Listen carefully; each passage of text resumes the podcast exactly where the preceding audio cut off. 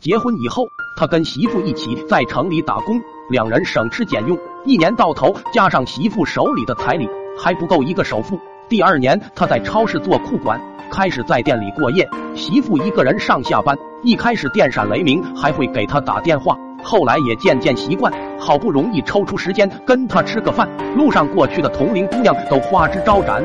他媳妇穿了件半新不旧的衣裳，头发还是去年染的颜色，半黑半黄，素面朝天。吃饭的时候，服务员问他喝什么饮料，媳妇抢在前面说要白开水。转过年，媳妇怀孕了，为了养胎，媳妇辞了工作，超市进了一批草莓，他趁着便宜买了一兜回家。媳妇吃着吃着，忽然就哭了。晚上，他问媳妇为什么哭，媳妇没说话。其实不问，他也能猜出个大概。媳妇最爱吃草莓，嫁给他以后还是头一回吃。媳妇从来没有抱怨，但他知道，他嫁给自己其实过得不好。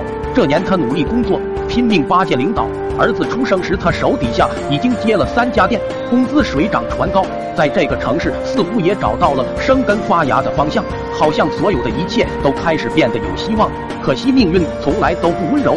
没多久，母亲重病，重症监护室门外，他和父亲窝在走廊，不敢合眼。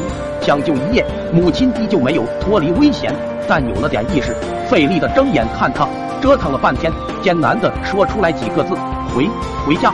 医生说尽力抢救，也不能保证治好。他爸躲在楼梯口抽了根烟，忽然跟他说：“把你妈送回家吧，不治了。”重症监护室一天一夜，钱就像流水一样出去，母亲在里面生死不知，而他这个做儿子的却快要拿不出钱来。他咬牙说不行，父亲瞪他一眼，你妈也不想治了，插着管子他难受，咱回家，让他好好走。最后他还是把他妈接回家了，因为他爸说钱都砸进去也不一定救得回来，你还有儿子呢。二十八岁这一年，他永远失去了自己的母亲，母亲甚少进城。从来没在他那住过一天，过世的时候还不到五十。他炖的排骨特别香，他这辈子再也吃不到了。母亲走后，他想把父亲接进城里，父亲还是坐在门口的破台阶上抽烟，两鬓斑白了不少。滚吧，老子还没到让你养的时候。庄稼人五十来岁，有哪个不种地就养老的？第二年，他终于升职成了区经理，但却是另一个城市。他和媳妇两地分居，孩子刚刚会走路。总以为爸爸就是住在手机里。到了儿子上小学的年纪，他和媳妇折腾了很久，花了五万给儿子找了当地最好的小学。而母亲当年住院，一共也才花了四万五。跟大区领导吃饭的时候，领导喝了他敬的酒，说：“你呀，没文化，要不还能往上走走。”他笑呵呵的点头，心想着自己现在条件好了，以后得让儿子好好念书。他和媳妇每年都花不少钱给学校给老师。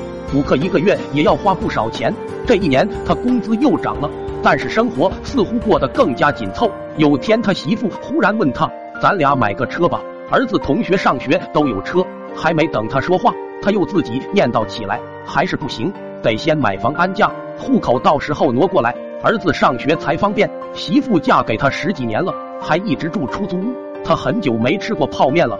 可他现在的心情跟那个大年夜蹲在网吧吃泡面的年轻人几乎一模一样。